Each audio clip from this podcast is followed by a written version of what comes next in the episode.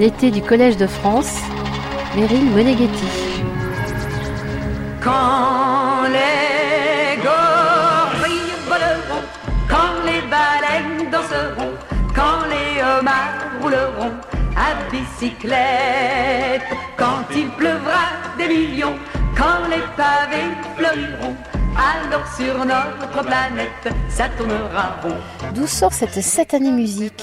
Demande Spirou agacé dans la première version de QRN sur Bretzelburg de Franquin et de Greg. Où est mon transistor ? Demande inquiet Fantasio. Mais d'où vient l'énervement des personnages dans cet opus et que peuvent révéler les différentes formes de torture par le bruit, mise en dessin et dialogue, jusqu'à la scène d'anthologie avec l'infâme docteur Kilikil ?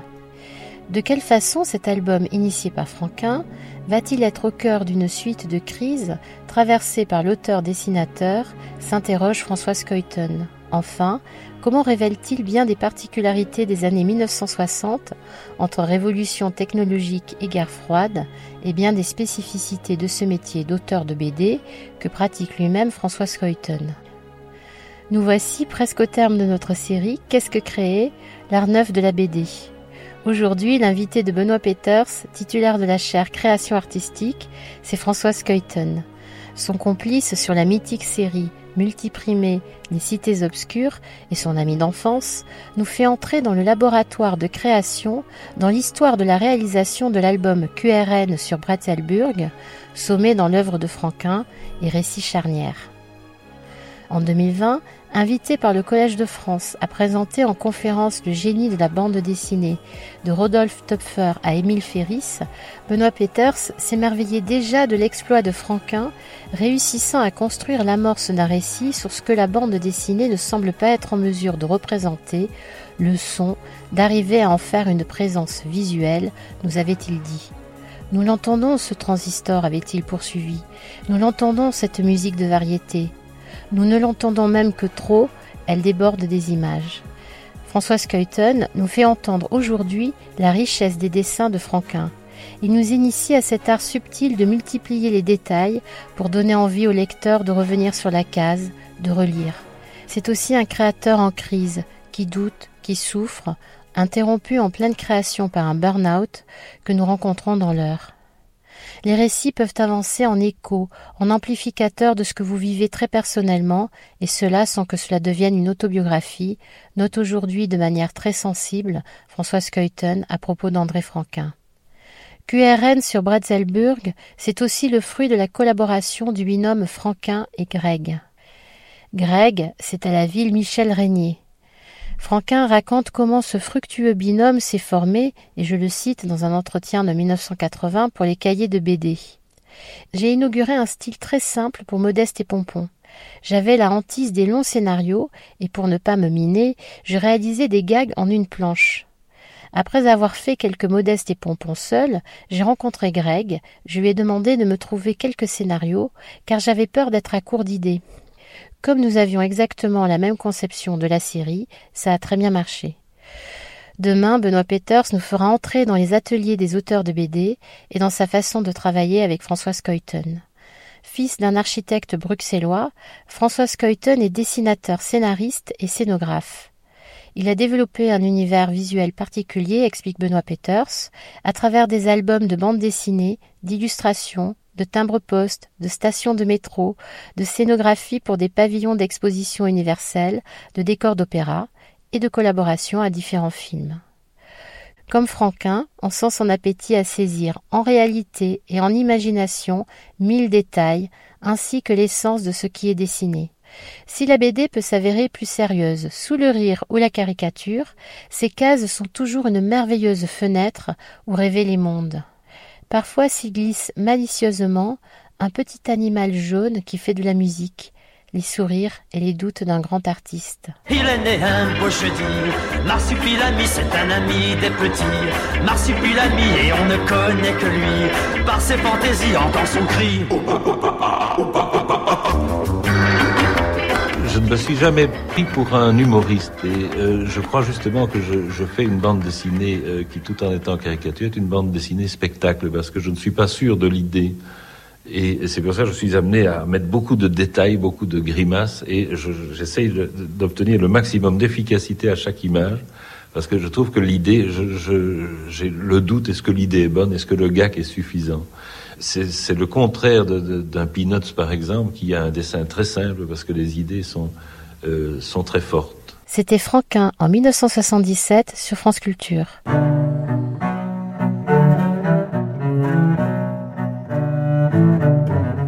Nous gagnons le Collège de France le 15 novembre 2022. Aujourd'hui, QRN sur Bretzelburg de Franquin et Greg par François Schuiten. Je vais vous parler donc d'un livre qui m'a toujours fasciné, qui m'a accompagné. C'est un de mes premiers livres, quoi. C'est le premier que j'ai acheté, je crois. Il est sorti en 1966 et j'avais 10 ans, je crois. Et j'ai voulu un petit peu, par cette image, représenter ce qui se passe dans ce livre, des personnages qui sont à l'avant d'André Franquin, à l'avant de leur auteur, un auteur inquiet qui se retourne. Et ces personnages savent sans doute déjà des choses que l'auteur ne sait pas. Et c'est ce qui m'a beaucoup, beaucoup intéressé dans ce livre, c'est comment un livre peut cristalliser un ensemble de choses sans peut-être que l'auteur ne sache réellement, ne le domine pas. C'est un petit peu pour ça que ce livre est un livre incroyable. C'est un livre de crise aussi. Il y aura un avant et un après QRN sur Bretzelburg. Et c'est un petit peu ça que j'ai envie de vous raconter. Avant ça, il faut parler de l'auteur et de son œuvre, du dessinateur extraordinaire qu'il a. Benoît a parlé du rapport à la case. Alors... chez Franquin, il y a évidemment un jeu avec la case, mais il y a un jeu aussi dans la case. Il aime énormément nourrir ses images. C'est ce qu'on appelle un dessinateur généreux. J'ai toujours été frappé. J'ai rencontré quand même quelques fois, il m'a beaucoup parlé de ça. Je ne sais pas pourquoi d'ailleurs, mais il voulait en donner à ses lecteurs. Alors il y a évidemment des difficultés à mettre beaucoup de détails dans une image. Il y a une gestion du détail qui parfois peut faire qu'on s'embrouille et les images deviennent un chaos. Franquin a une très très bonne gestion du regard du lecteur. Il sait comment le conduire, il sait organiser l'espace de la case. Ici, ce qui est formidable, c'est de voir comment il va concentrer tous ses phylactères avec des petits détails extrêmement précis dans les coins des cases, et en favorisant évidemment des avant-plans et en libérant des espaces blancs pour que l'œil évidemment s'attarde sur la voiture de Gaston et de cet insecte géant qui est vraiment la fin du gag. Et ça, c'était une de ses forces. Il sait en même temps synthétiser, vous voyez sur la gauche, il crée presque l'ombre de la maison. Il sait qu'il ne faut pas non plus surcharger. Le rapport entre les blancs, les détails et les silhouettes, c'est vraiment tout son art, et c'est l'art de la bande dessinée, parce qu'il veut non seulement il veut faire rire, c'est une des premières missions qu'il se donne, mais il veut aussi que ce soit plein de petites choses qui permettent au lecteur de revenir sur la case, de revenir sur l'histoire. Et c'est une des particularités de son œuvre, c'est que chez Gaston et dans bien d'autres albums, on a toujours envie d'y revenir, parce qu'on croit toujours qu'il y a des choses qu'on n'a pas vues. Et ça, c'est pas la moindre des qualités. Et bon, alors, c'est un dessinateur incroyable parce que quand il dessine des volets, quand il dessine, voilà, une cheminée, tout est tellement juste, tout est tellement observé. Une poubelle en quelques traits, elle est là, elle existe, elle est présente. Et puis, aussi, il y a cette gestion du blanc. Et pour un dessinateur compulsif, c'est un dessinateur compulsif, mais c'est un dessinateur compulsif extrêmement intelligent puisqu'il sait à un moment donné s'arrêter et laisser passer le vide pour que l'œil aille vraiment là où il faut. Alors bon, ça c'est aussi quelques demi-planches d'anthologie. On voit tout le travail sur le mouvement. Il faut dire qu'au départ, Franquin a une formation. Il est passé par l'animation, pas longtemps, mais enfin, ça doit sans doute le marquer. Il voulait aussi entrer chez Disney. Donc il y a une véritable fascination pour le mouvement. On le voit comment l'agent Lontarin se débat avec ce tuyau qui propulse de la couleur bleue. Il y a tout un jeu sur ce bleu, évidemment, à l'époque, il y avait des zones bleues, hein, on est dans les années 60, pour le parking, etc. Ce qui est remarquable dans cette dernière image, c'est le rôle qui est séquentiel dans l'image elle-même. Donc, tout un jeu, évidemment, sur le bleu qui a arrosé l'ensemble tout autour, et Gaston a été protégé, ça c'est vraiment très très drôle, comment il joue avec la couleur, mais aussi comment la séquence, elle est encore là, elle se poursuit, puisqu'on voit comment le vélo a été touché, la voiture et la personne, le responsable du magasin qui sort. En fait, là il y a des séquences et des séquences dans l'image. Il veut absolument nourrir, donner, c'est un auteur généreux. Alors c'est un dessinateur compulsif parce qu'il dessine tout le temps. Je me rappelle, j'étais chez Maurice Tillieux quand j'étais très jeune et il y avait des dessins comme ça de Franquin qu'il avait fait la veille, il n'avait pas fait la soirée, la veille il m'en a donné un d'ailleurs. Et en fait Franquin n'arrête jamais, il dessine continuellement, il dessine en regardant la télévision, il est toujours en état d'observation. Et c'était passionnant de parler avec lui parce qu'on a l'impression qu'il ne pouvait pas s'arrêter d'imaginer un gag ou d'imaginer un dessin. Je ne sais pas si tu te souviens, Benoît, mais on était dans un restaurant chinois et il était à une autre table. Il nous a demandé de me proposer de le rejoindre. Il était avec sa femme, Liliane. Et alors, tu discutais avec Franquin. Et je discutais avec sa femme et à un moment donné, je disais à sa femme « Qu'est-ce qu'il a dû travailler, votre mari ?» Et elle a levé les yeux au ciel en disant « Vous ne vous imaginez pas ». Et c'est un peu le dessinateur des dessinateurs. Je ne connais pas un dessinateur qui n'aime pas André Franquin parce qu'il sait tout faire et il le fait. Bon, par exemple, là, vous voyez ses esquisses, ses croquis. Je crois qu'il y a des gens qui pleureraient pour avoir ses poubelles parce qu'il jetait des tas de merveilles. Le jour où il a déménagé, d'ailleurs, il était assez agacé parce qu'il y avait beaucoup de collectionneurs qui traquaient la sortie des poubelles. Et ici, on voit bien, il cherche. C'est un chercheur. Et c'est ça qui est très, très beau chez lui. Et alors, ce qui est vraiment décourageant pour tout dessinateur, c'est qu'il dessine aussi bien les animaux qu'il dessine une voiture. Or, c'est quand même le spectre le plus large. Ça a passé de savoir croquer un animal. Il dessine les éléphants mieux que personne, les girafes, etc. Et quand il dessine une voiture, il y a une pureté, il y a une justesse. Et en même temps, elle est vivante. Il n'y a personne qui peut rivaliser avec les voitures de Franquin jusqu'au fait qu'il en invente certaines. Donc c'est vraiment, c'est terrible. Et en plus, c'est un dessinateur réaliste. En fait, tous les grands dessinateurs, que ce soit humoristiques ou comme Hergé, Uderzo, sont aussi de très grands dessinateurs réalistes. Il y a de très très beaux dessins de nus, de très très beaux dessins réalistes de chevaux. On voit bien qu'il part de l'observation. Ce travail d'observation est toujours là chez lui. C'est ce qui fait aussi que son œuvre évolue et se nourrit tout le temps. C'est un dessin inachevé. Comment est-ce qu'on peut laisser un dessin aussi beau, inachevé ? Incroyable, on voit le médecin en train de faire une ordonnance à un patient un peu inquiet sur ce qui est en train de lui arriver. Mais tous les petits détails, c'est pour ça qu'on peut s'y attarder, la table avec tout ce qu'il y a autour, le chat qui tourne autour du médecin, et le médecin assez à l'aise, rieur.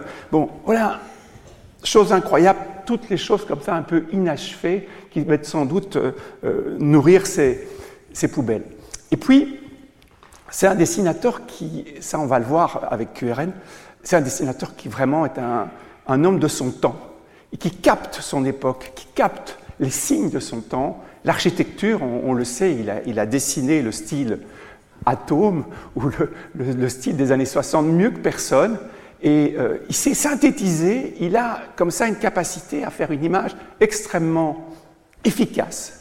Ici c'est un haut de page de Spirou, et il y a vraiment une espèce d'évidence dans tout ce qu'il fait. Alors quand je dis que c'est un dessinateur fou, compulsif, il se lance des défis absolument incroyables. C'est à se demander quand il a le temps de faire tout ça. Et ça, il a fait plusieurs couvertures pour le Spirou au moment de Noël. Celle-ci m'a beaucoup intéressé parce que c'est un peu un moment.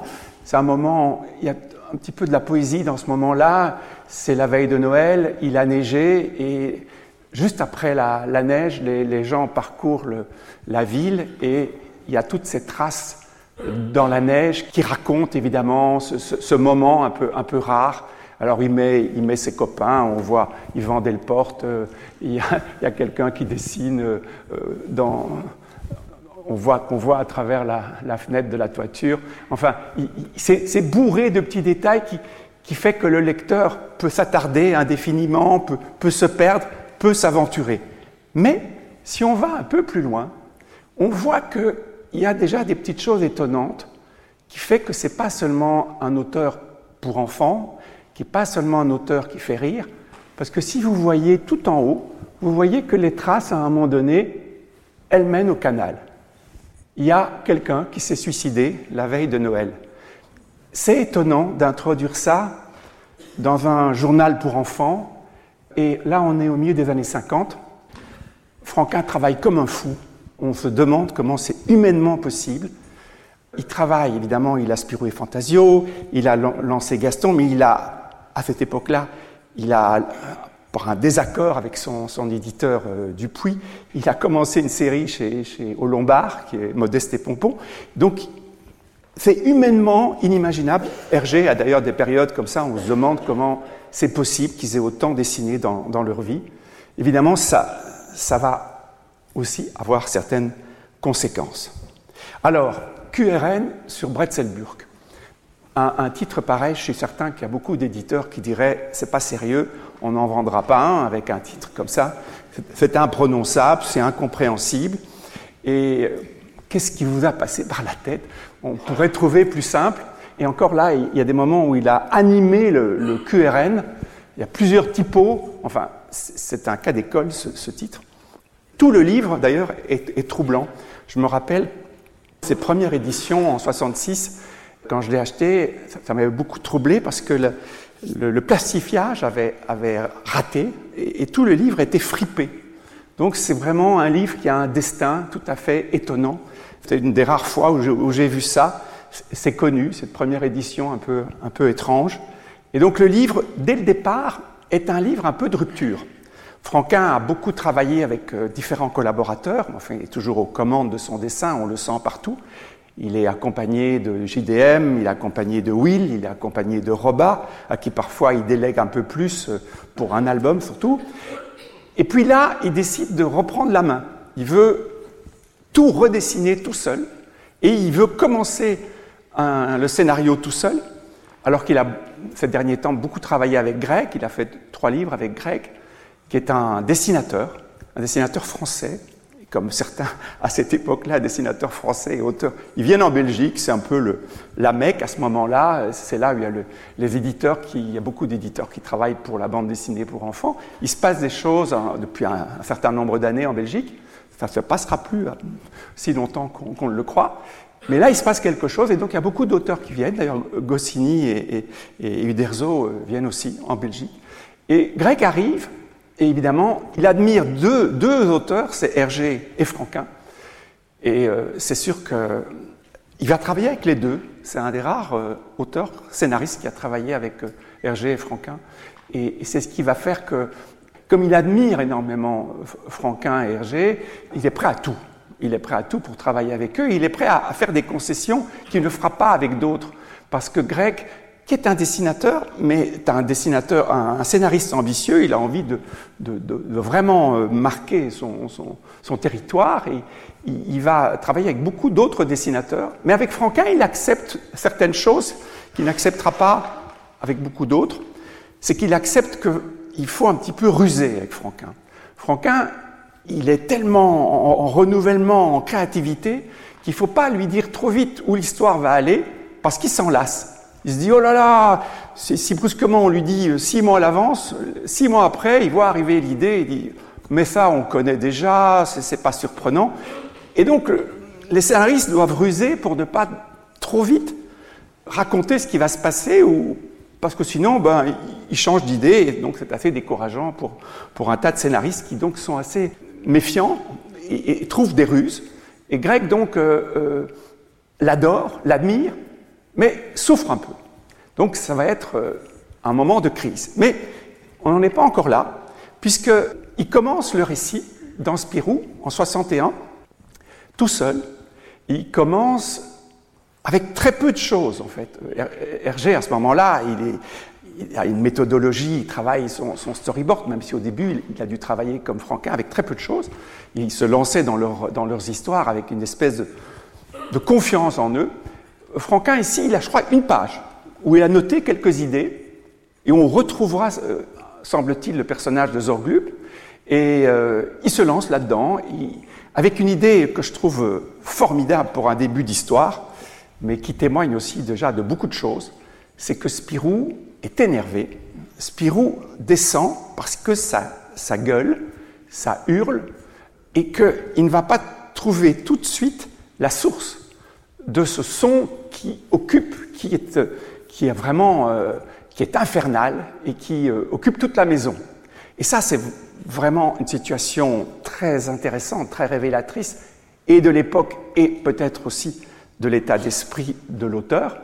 D'abord, c'est que tout change. On voit que les objets en eux-mêmes se modifient, leur design se modifie.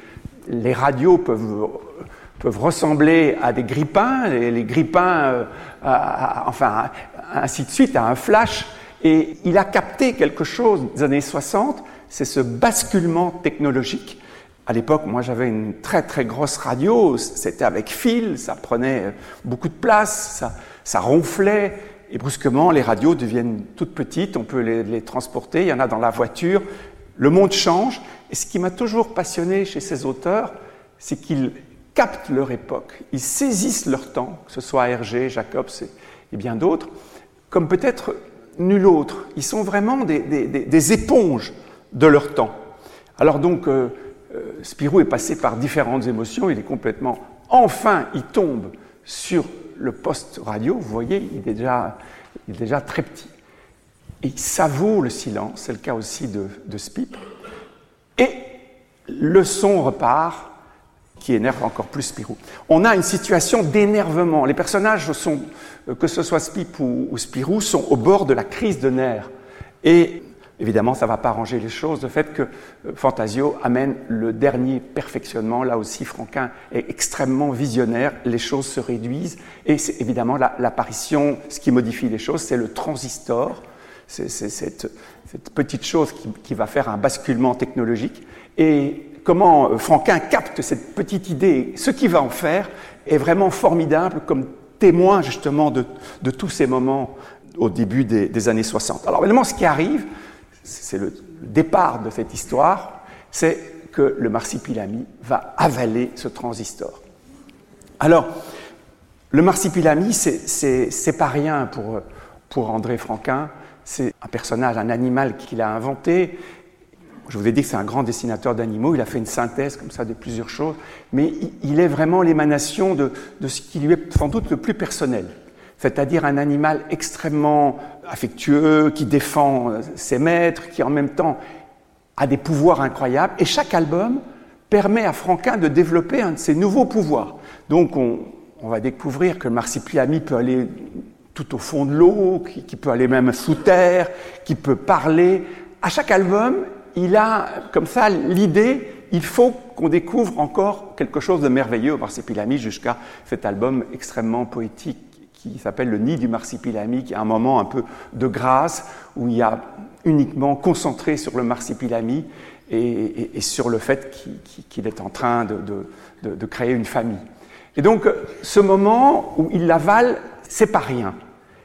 On avale un transistor, ça va passer par le ventre, par la bouche. Il y a beaucoup de choses qui passent par la bouche et par le ventre dans cette histoire. C'est vraiment très, très, très intéressant. Et évidemment, je voulais vous parler un petit peu de cette époque. On est donc en 61. La Belgique est un pays qui se relève de l'après-guerre assez vite. Il y a énormément de voitures américaines qui nous arrivent. Et Franquin, les voitures américaines, il va en dessiner énormément, il va très très bien les dessiner, il faut dire que c'est un plaisir de dessinateur. Hein. On voit les voitures européennes et les voitures américaines, d'ailleurs il n'y a pas beaucoup de doute. Et puis il y a les autostrades, comme on les appelle à l'époque, on va plus vite. Tout ça, c'est des choses qui vont se retrouver, c'est assez amusant le rapport avec la voiture française et la voiture et les autres voitures qui arrivent. On est dans ce contraste des voitures du monde et puis l'architecture qui se transforme. Tout ça va se retrouver dans les albums de Spirou et Fantasio, et avec une espèce d'évidence Il prend tout. Je n'arrive d'ailleurs pas à comprendre comment il a saisi tout ça. Les intérieurs aussi, ce style qu'on a même appelé à un moment donné le style Spirou, tellement que Franquin a incarné cette époque. Et évidemment, la cuisine, et là, la première séquence de Spirou montre tout ce qui se modifie dans les objets du quotidien. Et nous ne sommes pas très loin de l'expo universelle de 58 et de cette fameuse objet qu'est l'atomium, objet un peu étrange, tout à fait surprenant, et que Franquin a beaucoup dessiné. Là, les dessinateurs sont en relation, mais directe avec cet événement, le relaye et l'amplifie. C'est évidemment une période, on a appelé les 30 glorieuses, on a un petit peu dans l'euphorie d'une économie florissante, et curieusement, Franquin va vivre un des moments les plus difficiles de sa vie. Alors, on va voir, donc le Marsupilami, vous voyez, commence à se fatiguer, il n'en peut plus, ce transistor est en train de l'user, Spip met des tampons dans les oreilles, Spirou essaye de relativiser, mais enfin, ça va devenir de plus en plus difficile, et on commence à avoir les crises de nerfs, hein. On en a déjà eu, mais on va encore en avoir, ça use tout le monde, vous voyez là, il est totalement épuisé. Et donc, il commence cette histoire seul, et puis, il va avoir un rendez-vous avec son éditeur, Charles Dupuis, et l'éditeur, il évoque le personnage de Zorglub qui revient dans ce récit, et là l'éditeur lui dit « Ah non, ne me remettez pas encore ce personnage, ça suffit, vous avez fait 2 albums avec lui, c'est bon comme ça, trouvez autre chose ». Et là, il est complètement déconcerté, et il ne sait plus trop comment faire, et donc on va voir arriver un autre personnage, qui a été donné par Greg, parce qu'il est allé retrouver Greg pour lui dire « Écoute, sors-moi de ce mauvais pas, parce que il n'y a plus de Zorglub, et je ne sais plus où j'en suis, voilà, il est complètement perdu. » Et donc, il va faire quelques pages, là, en attendant de trouver la bonne histoire avec Greg, et de faire les repérages. Et là, il faut nourrir le journal, c'est 1,5 pages chaque semaine, et 1/2 page en couverture et 1 page à l'arrière. D'ailleurs, c'est très intéressant si vous pouvez lire ce livre dans le journal, mais si vous le lisez dans les fascicules Spirou, comme ils étaient, ou les reliures Spirou, vous verrez que c'est tout un autre rythme, parce qu'en fait, les auteurs travaillent d'abord pour le journal. C'est vraiment leur rythme. On était aussi encore à la fin des années 70, on était encore pris par cet objectif, le journal d'abord. Le livre était un petit peu la cerise sur le gâteau, et le rythme profond de ces récits ont été bien sûr altérés par le remontage que beaucoup d'auteurs ont dû faire, et surtout Franquin, parce qu'il était en couverture du Spirou, ont dû faire pour ses albums. On a certainement perdu beaucoup de choses. Hergé a fait ce genre de choses aussi, entre le passage de ses albums noir et blanc à la couleur, et aussi le passage de ses histoires du journal Tintin aux albums. Alors, ce qui est très drôle ici, donc, c'est qu'il s'amuse avec son personnage et la radio pour remplir avant que vraiment Greg n'ait trouvé avec lui. C'est vraiment un binôme, hein. Ils sont tous les deux à la commande, mais Greg est là pour un peu cadrer l'affaire, et heureusement d'ailleurs. Et il va avoir des idées absolument formidables. Et là, on voit une séquence tout à fait troublante aussi, pour un journal pour enfants. On a donc le Marsupilami qui passe avec sa radio tonitruante, qui crée un tas de troubles, comme vous l'avez vu avec le musicien qui brusquement joue de la merveille, qui joue à merveille de la musique.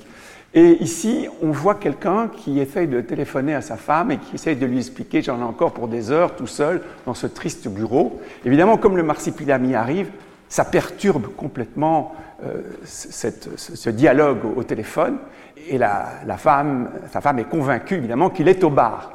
Et donc, non mon poulet, c'est étrange, c'est un animal jaune qui fait cette musique, il est entré par la fenêtre, jaune à pois noirs. Il y a une queue de plusieurs mètres, évidemment.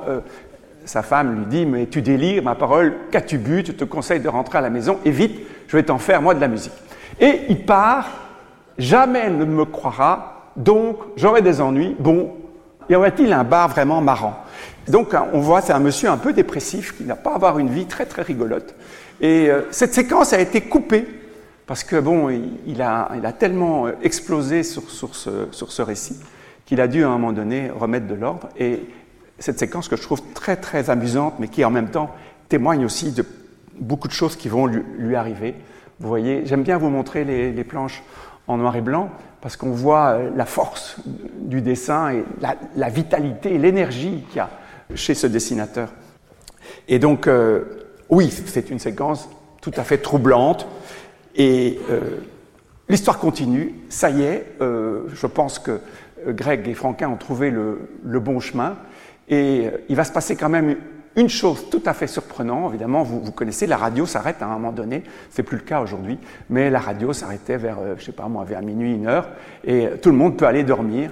Et puis évidemment, il y a le retour des émissions et vous voyez le réveil tonitruant. Et là, on va voir quelque chose d'extraordinaire pour moi et qui m'a vraiment frappé, si pas traumatisé, quand j'étais enfant.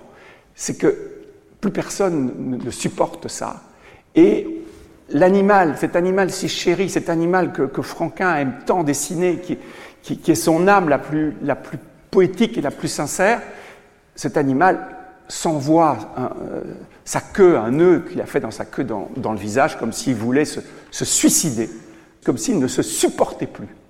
Fantasio dit « il devient fou », mais c'est vraiment une image. Vous voyez la force et le désir que ça s'arrête, que on n'en peut plus. Et puis, regardez, il s'effondre littéralement. Le choc est d'une brutalité incroyable. Spirou et Fantasio sont consternés, effrayés. Et Spip dit, voici la première victime. Il y en aura d'autres, dont l'auteur lui-même. Voilà, maintenant, les choses vont... Le récit va se remettre vraiment sur les rails. Et Greg a une idée formidable. Il a un voisin qui est radio-amateur. Et il a cette idée tout à fait géniale de dire les problèmes du Marsupilami sont dus au fait que ça perturbe les ondes d'un radioamateur qui est en contact avec un pays lointain, le Bretzelburg. C'est là où il trouve évidemment le nœud, la clé du problème. Ce qui est magnifique quand il pose la maison du radioamateur, c'est que vous voyez tous les petits détails amusants. Il y a le chat, évidemment, il y a les antennes qui sont vraiment spécifiques à cette époque. Et regardez, il y a un tout petit détail formidable. Il y a une chaise en dessous d'un arbre. Et ça nous dit qu'ils travaillent ces personnages, pas seulement dans leur physique, dans leur attitude, mais aussi tout le monde. Ce monsieur, eh bien, il se met parfois en dessous de son arbre, calmement. Il n'y en a pas deux. Il est célibataire. Il y a une chaise, comme ça. Et en fait, de nouveau, à chaque fois, on voit bien comme il aime nourrir son dessin de plein de petites choses. Ça va être encore plus fort chez Gaston. Chez Spirou, il y a d'abord l'efficacité, l'aventure, et puis il y a le rythme trépidant de production. Alors on voit qu'il a fait un repérage, parce qu'il est allé chez ce radio amateur, il a fait un repérage. On voit que le matériel est extrêmement précis, presque même se détache du reste. Un réalisme troublant, c'est ce qui fait aussi la crédibilité des récits de Franquin. Alors voilà, on voit ce radio-amateur très très inquiet parce qu'évidemment il essaye de cerner l'endroit d'où viennent ces perturbations d'ondes et on le voit. Alors là, de nouveau, Fantasio, vous voyez, est réveillé, il est de mauvaise humeur, il n'en peut plus, on le réveille très tôt à l'aube, et en pyjama, ce pyjama qui va lui rester jusqu'à la fin de l'histoire. On voit comme les réveils peuvent être douloureux, regardez comme ça pèse, regardez comme les gestes sont vraiment difficiles. Franquin, c'est vraiment incarner tout ça, regardez les pieds, comment les jambes se mettent, il s'en mêle presque les jambes, il n'y a pas de hasard, il sait ce que c'est. Et voilà, évidemment, ce radio-amateur va très vite se rendre compte que tous les problèmes viennent du Marsupilami. Alors là, on sent les effets à la Greg. C'est des textes qui sont plus grands. Il aime ça. Il aime marquer parfois des intentions, appuyer ses intentions. On va retrouver ça plus tard dans beaucoup des bandes dessinées qu'il va faire pour Danny, pour Herman. Parfois des intentions un peu trop appuyées. Alors voilà encore une case qui montre tout le talent magnifique de cet auteur. C'est une clinique pour vétérinaires, une clinique très moderne. Et vous voyez, moi j'adore le singe avec son peignoir là, un petit peu âgé, la dame avec le perroquet, tous les petits détails. Et j'adore aussi le vétérinaire, il dit « Vous comprenez, madame, l'ennemi pour lui, c'est le poids. Il doit perdre toute cette graisse superflue. » Et pour son foie, docteur, lui demande la propriétaire de l'oiseau. Et voilà, c'est ce qui fait qu'évidemment, Franquin rajoute des tas de petites choses. Et c'est ce qui fait que Greg, en même temps, est émerveillé et en même temps a des difficultés à organiser son récit parce qu'il doit récupérer ses débordements. Alors là, j'aime beaucoup aussi la façon dont les choses vont se passer simultanément. Là, c'est vraiment tout le talent de Greg, Fantasio, évidemment, qui va être pris pour le radio-amateur et aussi les sbires de ce fameux Bretzelburg, où ils vont essayer d'enlever le radio-amateur parce qu'ils ont décelé, évidemment, que ce roi était en contact avec un Européen, enfin quelqu'un. Alors c'est assez amusant, on pourrait faire beaucoup de liens avec, évidemment, Hergé. On n'est pas loin du sceptre d'Ottokar. Il faut vraiment, ce pays, la Belgique, a comme ça généré cette espèce d'idée de petits pays indépendants, gérés par un roi. Et il y a ces deux livres font un petit peu écho entre eux. Et c'est assez amusant. Alors c'est un livre que beaucoup d'auteurs qui aiment la bande dessinée adorent. Marcel Gottlieb, par exemple, adorait ce livre. Évidemment, il y a le rapport à la dépression. Ce roi est sous médicaments. Hein, il est un petit peu écrasé par des généraux qui profitent de sa faiblesse, mais qui l'entretiennent. Et il y a là tout un concept assez... Et puis il y a ce château assez inquiétant où Fantasio va se retrouver et va être pris dans un ensemble de contraintes, puisqu'on va essayer de le faire parler pour comprendre ce qui se passe. On voit ici le général, enfin, je ne sais plus quel grade il a, et qui en fait joue sur plusieurs pays à la fois pour entretenir et pour profiter au niveau de la vente des armes. Et c'est un récit très, très, très adulte, en fait, pour Franquin. Il y a des tas de dimensions qui appartiennent vraiment, qui s'éloignent d'un récit pour enfants. Et particulièrement dans celui-ci, au cœur de celui-ci, il avance de plus en plus avec des dimensions troublantes, où il ose faire des choses que peut-être personne n'oserait faire dans un livre pour enfants. Alors ici, ça a une séquence qui me plaît beaucoup, évidemment, pas seulement parce qu'il y a des trains, parce que, en fait, Franquin, soucieux toujours de la crédibilité, de rendre ça très, très vraisemblable, voulait absolument, pour dessiner cette séquence, il est allé à Bruxelles, dans le quartier de Schaerbeek, où il y a le Train World maintenant, il y est allé pour faire un repérage. Et c'est un endroit que je connais bien, que je fréquente, que j'ai fréquenté, que je fréquente beaucoup. Et dans ce dépôt de Schaerbeek, il est allé faire une série d'esquisses pour vraiment saisir tous les détails des engins. Et vous allez voir, c'est vraiment extrêmement réaliste. Alors bon, on a évidemment encore des réminiscences de l'occupation, des réminiscences.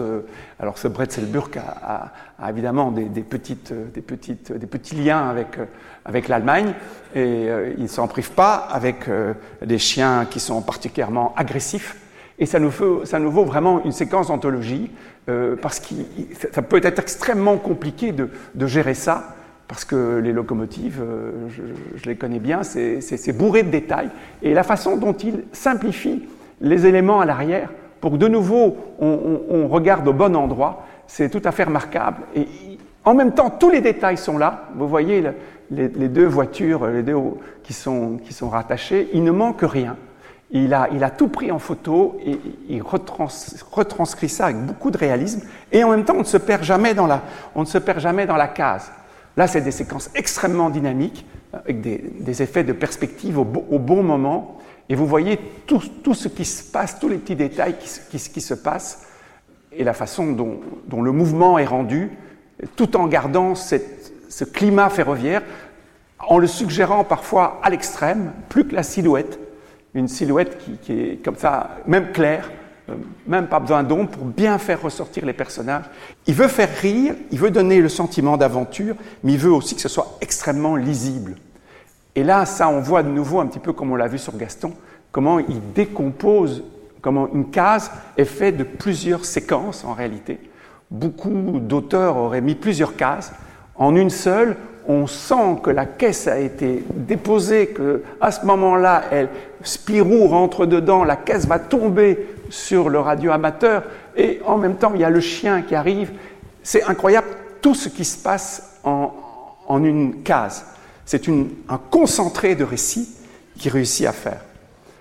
Et là, on voit la dynamique de la planche qui est tout à fait incroyable. Et puis, il faut signaler un truc amusant, c'est que ces planches ont toutes la même hauteur et ont un certain nombre de critères parce que le papier, en fait, était donné par l'éditeur. Et le papier avait déjà, en bleu, marqué les lignes qui permettent d'inscrire le texte. Et donc, les auteurs recevaient ça. Donc, le papier et le traçage, je dirais, préparatoire aux bulles, aux phylactères, ce qui fait que ça leur faisait gagner du temps. Mais c'est ce qui fait aussi qu'on retrouve comme ça une forme d'écriture. Et quand il fallait couper, je crois qu'il y avait même déjà les cases comme ça, et qu'il fallait juste les interrompre pour faire les espaces inter-iconiques quand c'était une séquence. Et donc, vous voyez, c'est toujours le même rythme. Donc vous voyez comment il a rendu cette locomotive dans tous ses détails.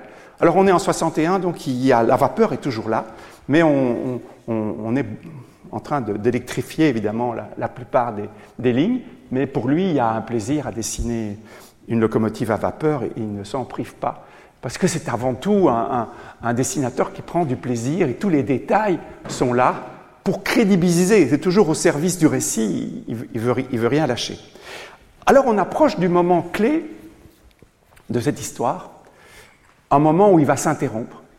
Et donc, un moment tout à fait troublant, puisqu'il y a un personnage, une espèce de docteur Mengele, comme ça, un personnage qui est en même temps scientifique, en même temps, et qui est là pour faire parler Fantasio, et qui va lui faire parler, parce qu'on est quand même dans un journal pour enfants, d'une façon tout à fait curieuse, puisqu'ils vont passer à l'épreuve de la craie qui crisse sur le tableau noir pour faire avouer Fantasio. Et c'est une véritable torture, évidemment, une torture qu'on ressent vraiment physiquement. Donc on voit la façon dont Fantasio, en plus déjà la torture, c'est qu'il n'a pas de chaussures, il est toujours à pieds nus, on voit que ses pieds sont sales. Donc il y a plein de rapports à la souffrance dans cette page. Et évidemment, le fameux docteur Kilikil, qui lui s'est bien mis de quoi ne pas entendre évidemment ce qu'il est en train de faire, fait des choses absolument épouvantables. Alors là, je ne sais pas d'ailleurs, parce que c'est vraiment extrêmement, extrêmement violent comme séquence. Et ce qui va se passer, c'est que c'est là où Franquin va s'arrêter. Et alors, l'histoire qu'il raconte, c'est c'est assez bizarre parce que c'est à cet endroit-là qu'il s'est arrêté. Et en même temps, il dit qu'on ne voit pas très bien où. Il était en train de dessiner une commode Louis XV, je crois. Et il s'est arrêté. Il a dit, je ne sais pas la faire. Bon, alors pour un dessinateur qui sait tout dessiner, c'est tout à fait anormal. Et il est remonté dans son lit. Et il va y rester 1 an et demi.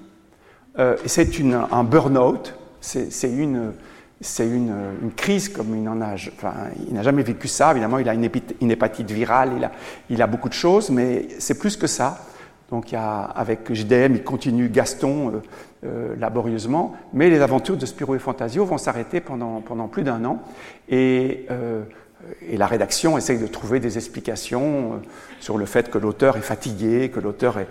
Et c'est assez troublant de voir ça parce que beaucoup de points communs, on n'est pas très loin non plus du moment où Hergé fait Tintin au Tibet. Et c'est aussi un livre où il va avoir d'énormes doutes. qui va vivre une crise aussi. Il va aussi, non pas s'arrêter, mais ça va être vraiment sujet à beaucoup de questionnements. Et ces deux auteurs, qui sont vraiment les deux grands maîtres de l'époque, qui font écho. Il y a beaucoup de choses à dire encore sur ces liens et en même temps ces différences entre ces deux génies de la bande dessinée.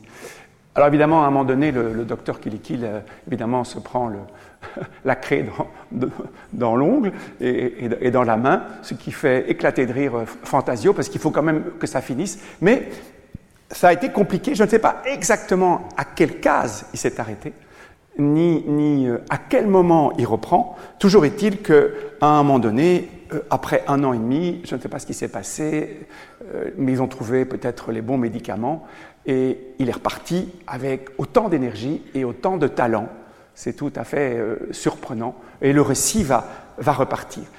Mais on se dit quand même, voilà un récit qui témoigne énormément de ce qu'il traverse, de ses inquiétudes, et ce burn-out phénoménal, cette dépression, même si certains ne veulent pas entendre le mot, elle est dans l'histoire, et sa souffrance, elle est dans l'histoire, sans bien sûr que ce soit une autobiographie. Tout est là, tout est au cœur de ce récit. Évidemment, le Marsupilami va retrouver son énergie, comme Franquin. J'adore la sortie des vétérinaires qui ont essayé et qui disent, grâce à l'aide du jardinier, nous avons enfermé l'animal dans la cave, mais ce Marsupilami a manifestement retrouvé toute sa santé.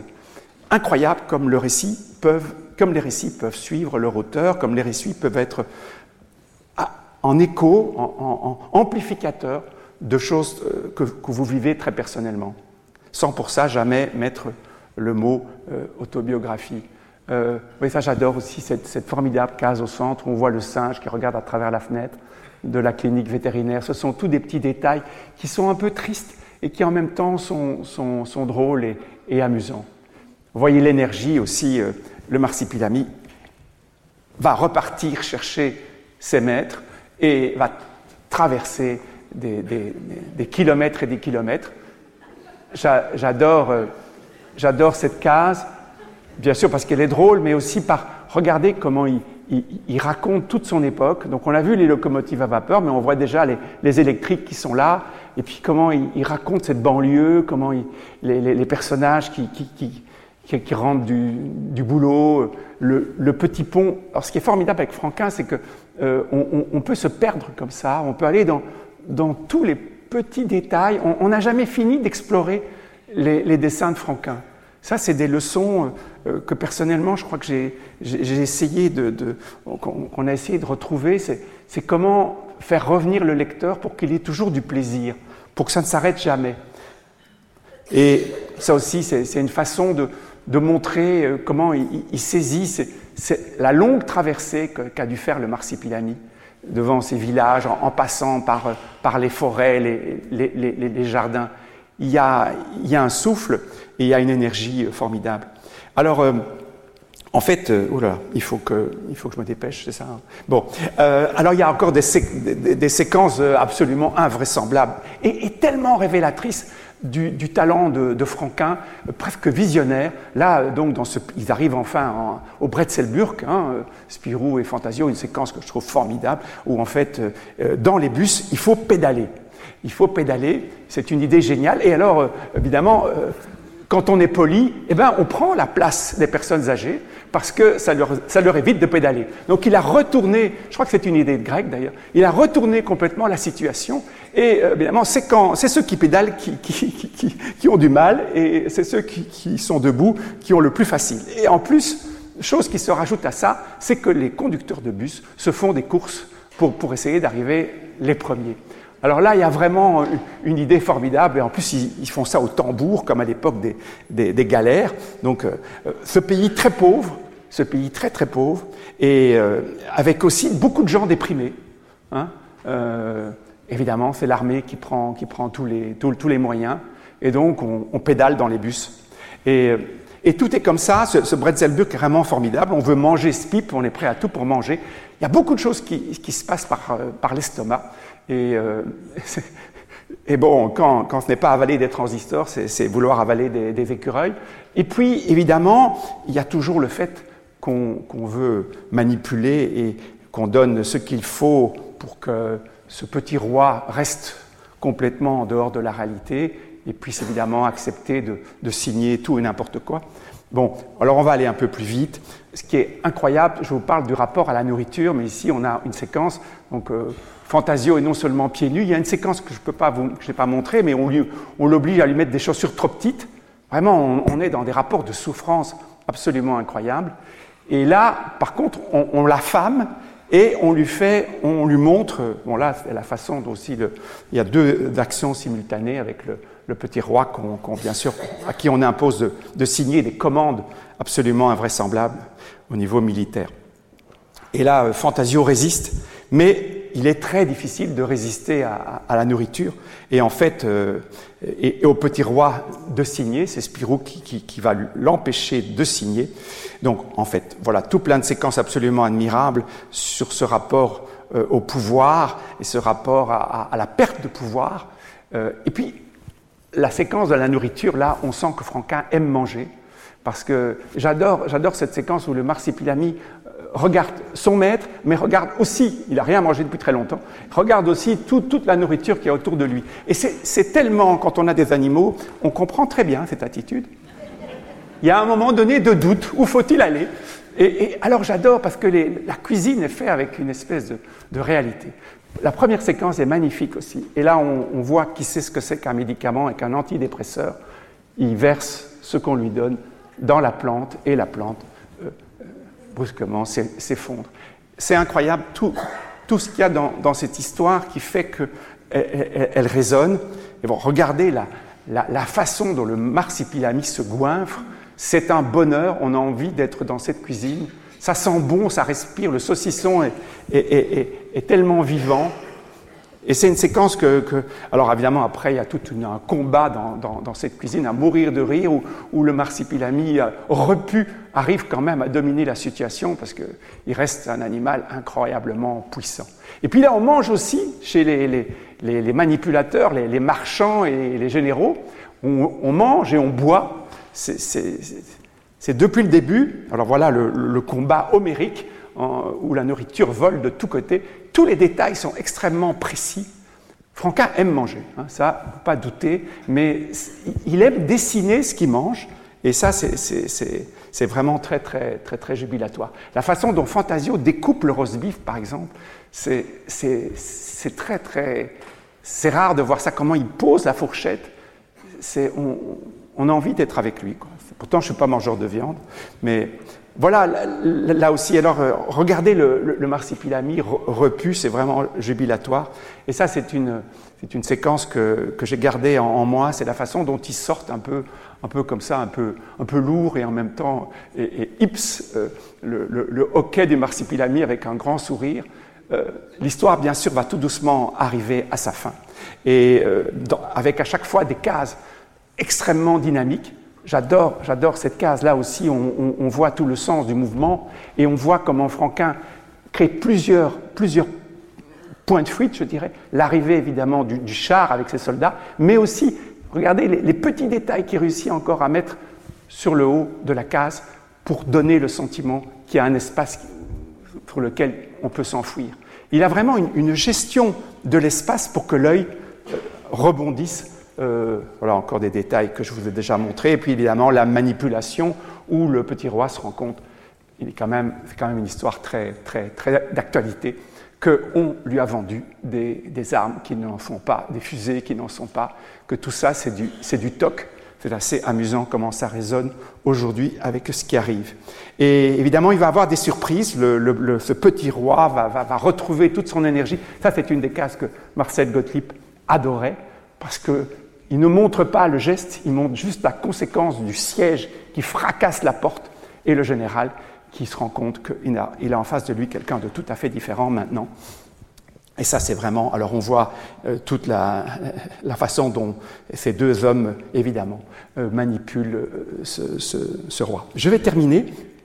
En fait, l'histoire, j'ai passé beaucoup d'éléments.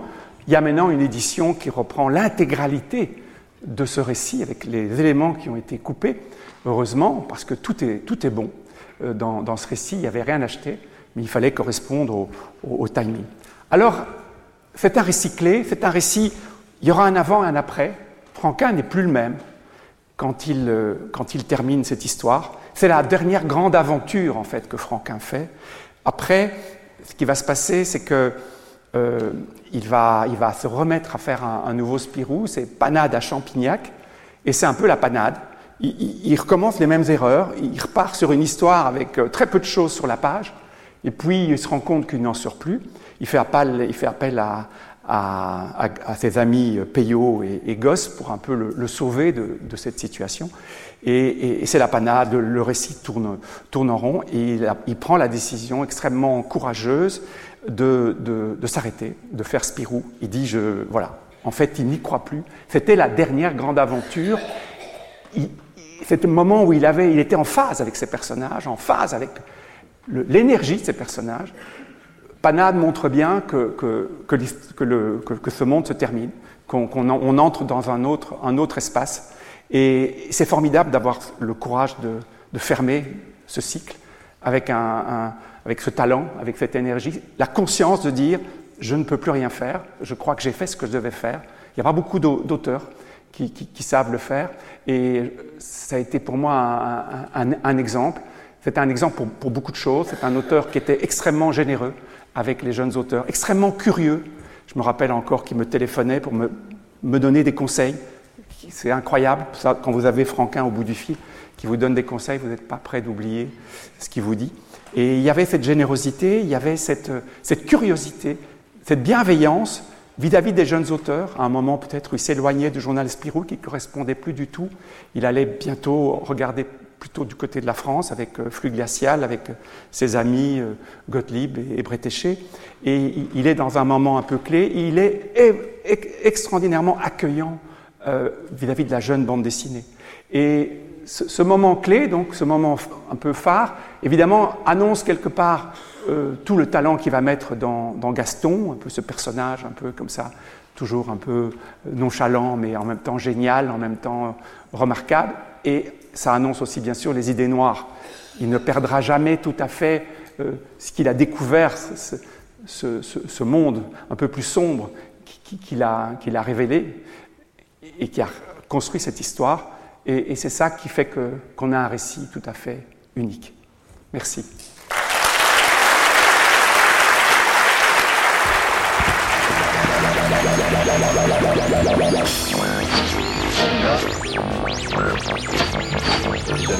Le Collège de France et France Culture vous ont présenté le dessinateur-scénariste François Schuiten, aujourd'hui QRN sur Bretzelburg de Franquin et Greg, par François Schuiten.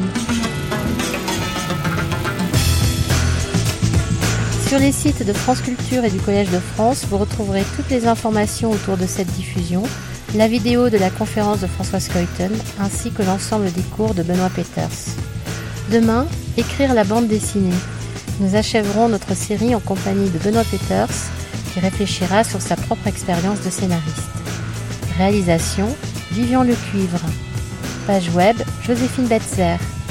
Présentation et coordination, Merryl Moneghetti.